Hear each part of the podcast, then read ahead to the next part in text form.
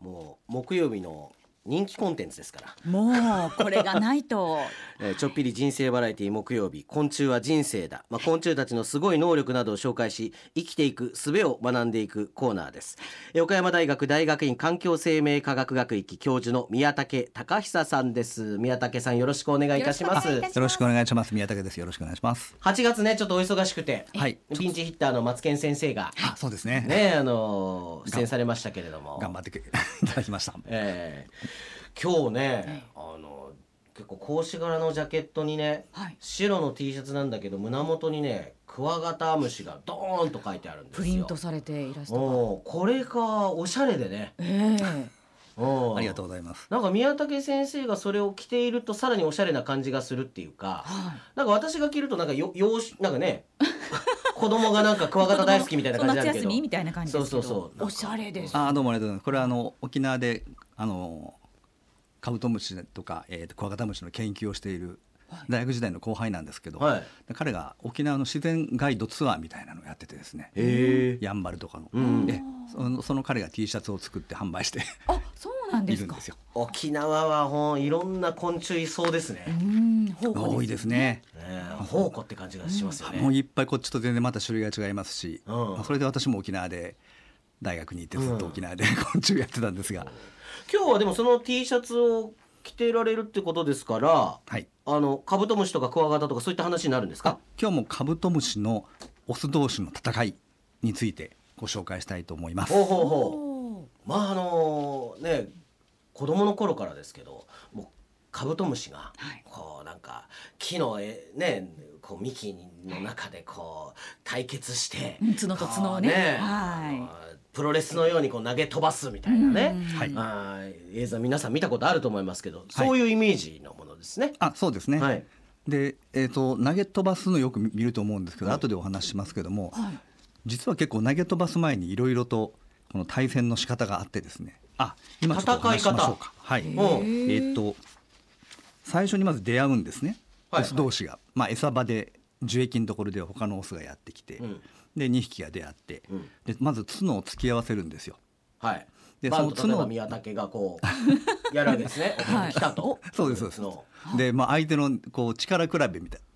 角の長さとか相手の体格とかをねそこで彼らは評価してるんですね。あとりあえずぶつかってみて。うん、でちょっと自分より大きいぞっていうともう逃げるんですよほとんど。え？あそうなんですか。ええ、でそれはねあの無駄な争いをしない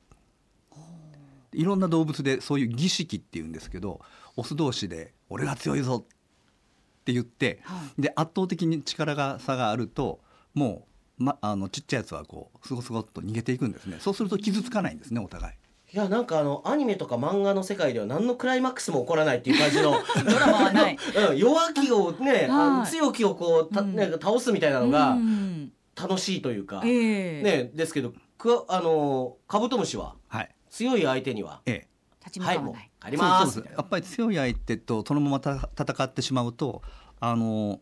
まず穴開けられたりとかですね角とかでですね、それからあの羽がもげたり角が折れたりとか、ええでまあ無用な傷を負ってしまいますので、それをしないじゃあ逃げるものはもう逃げると。そうですそうですうんでもし両者の力が比べがですね、まああの力がほとんどか変わらないサイズも一緒で、同じぐらいだと、うんうんそうすると取っ組み合いをするんですよファイトになるわけですね。ファイトそうなんですよですでファイトになってもあの圧倒的にどちらかが強ければ追い出してしまうんですねはい。それで、えーっとよっぽど両者の互角だった場合に、まあ、相撲みたいにですねがっぷり四つみたいな形になってでその時に相手をの投げ飛ばす。で実際これはあの、えーっともう10年ぐらい前にあの京都大学大学院に行かれてた、えー本郷さんっていうカブトムシずっと研究した人がいるんですけど、で彼が、えーっといくらだったかな、えーっと124回ぐらいこう観察をしてるんですけどうも。ん200回ぐらい観察したのかな、ううんんえーところがですねこの投げ飛ばして24回だけしか見られない野外で全部ずっとね毎晩、ずーっとカブトムシの対決。えー夜から朝までずっとねこう観察したすごい、えー研究者がいるんですよ。あブレイキングダウンを見てたわけですね。カブトムシとクワガタムシの最新科学っていう多分、えー、と電子書籍ではまだ売ってると思うんですけどメディアファファクトリー新書で本郷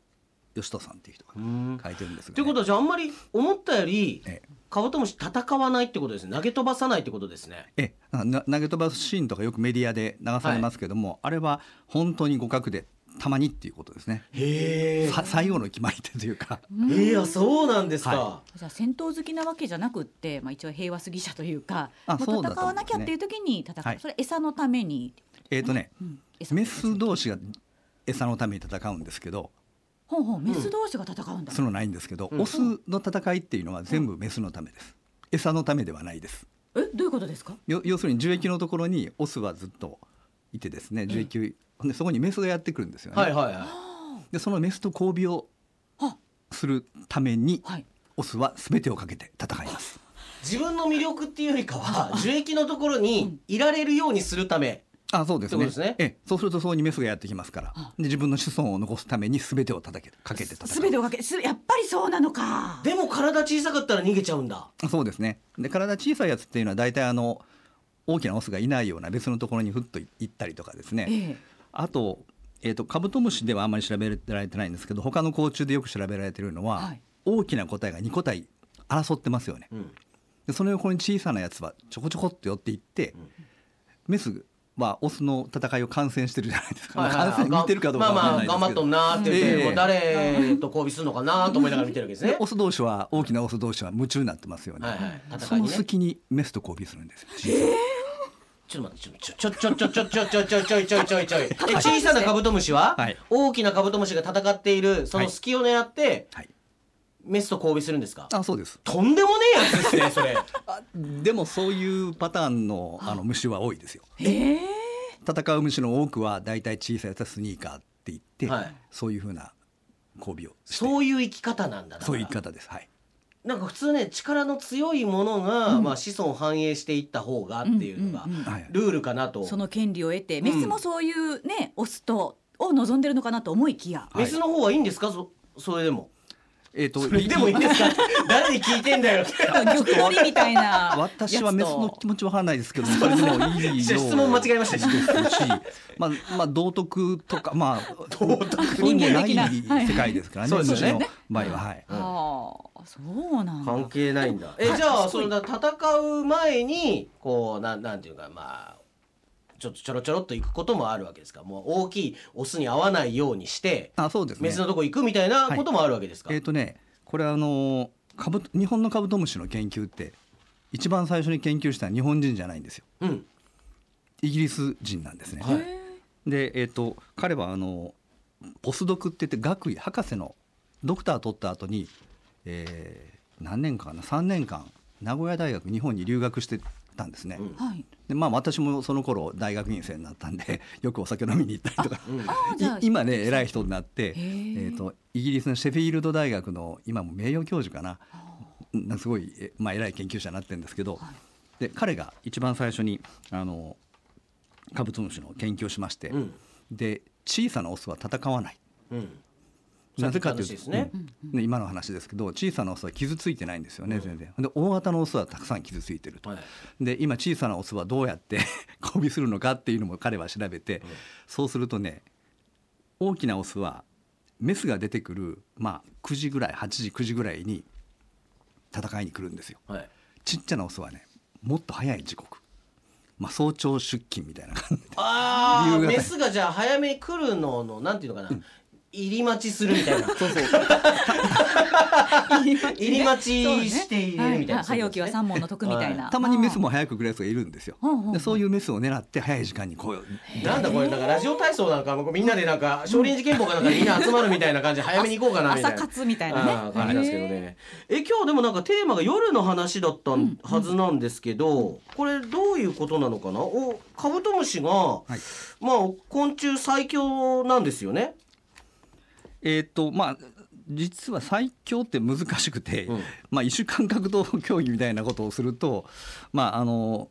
樹液の中では結構強い方なんですけどはい、夜はカブトムシより強いものが昆虫がいてですね。はいはい。であのそれは、えーオオスズメバチっていう、まあ、今の季節結構オオスズメバチ多くなってきて危険なんですけども、これが夜あの樹液を巡ってくるんですねへ。ーでオオスズメバチっていうのはカブトムシの弱点をよく知ってて、うんで足を噛みに行くんですよ。あカブトムシって足弱点なんですか。はいはいまあ、角とかは非常に発達してますけども、はいはいまあ、足はそんなに発達してなくてですね、ああそうですね。ええで足を噛んでそれで樹液のところからこう投げるんですね。え、蜂投げられるんですか。スズメバチって大スズメバチってでかいですがカブトムシよりも大きいぐらいのサイズへですから、で投げてでどうも夜は樹液のところではスズメバチがいる場所ではスズオオスズメバチの方が強くなってるで最近カブトムシってあのまあ夜みんな探しに行くと思うんですけどえーともともと日本になかった、えー植物で、えー、とシネマトリコとかあと台湾シネマトリコっていう名前で昔あ台湾ネトリコかっていう植物がですねはいもともと中国とか台湾とか外外来の植物が日本で結構観葉植物のために植わってきてでそこにカブトムシはよく昼間から集まるっていうことがよくあちこちで発見されてへてーあ、そうなんですか。はい、大体もう夜に集まって樹液をね、うんこえうえた食べるというか、うんすると思っていたら、そうです昼飲みの方を最近してるってことが分かってきたみたいな。 そうでおーすその木にはい、えー、だから夜はどっちかって言ったらそこのねバーとかになんか変な,、行けばうん、なんか悪い人たちがスズメバチっていうなんか強いやつら来るからもうどそれだったらもうちょっと昼から飲んどくみたいな夜はちょっともうやめとくみたいな感じってことですね。そう そう言えますねなんか変な例えで申し訳ないですけど、ええでその木はねあの普通カブトムシって樹液のところに行くんですけどその木はカブトムシがこう自分で掘るんですようでーんそうすると樹液がちょっと出てくるんですねうんでそうするとまあスズメバチも来ない昼は来ないしで結構最近その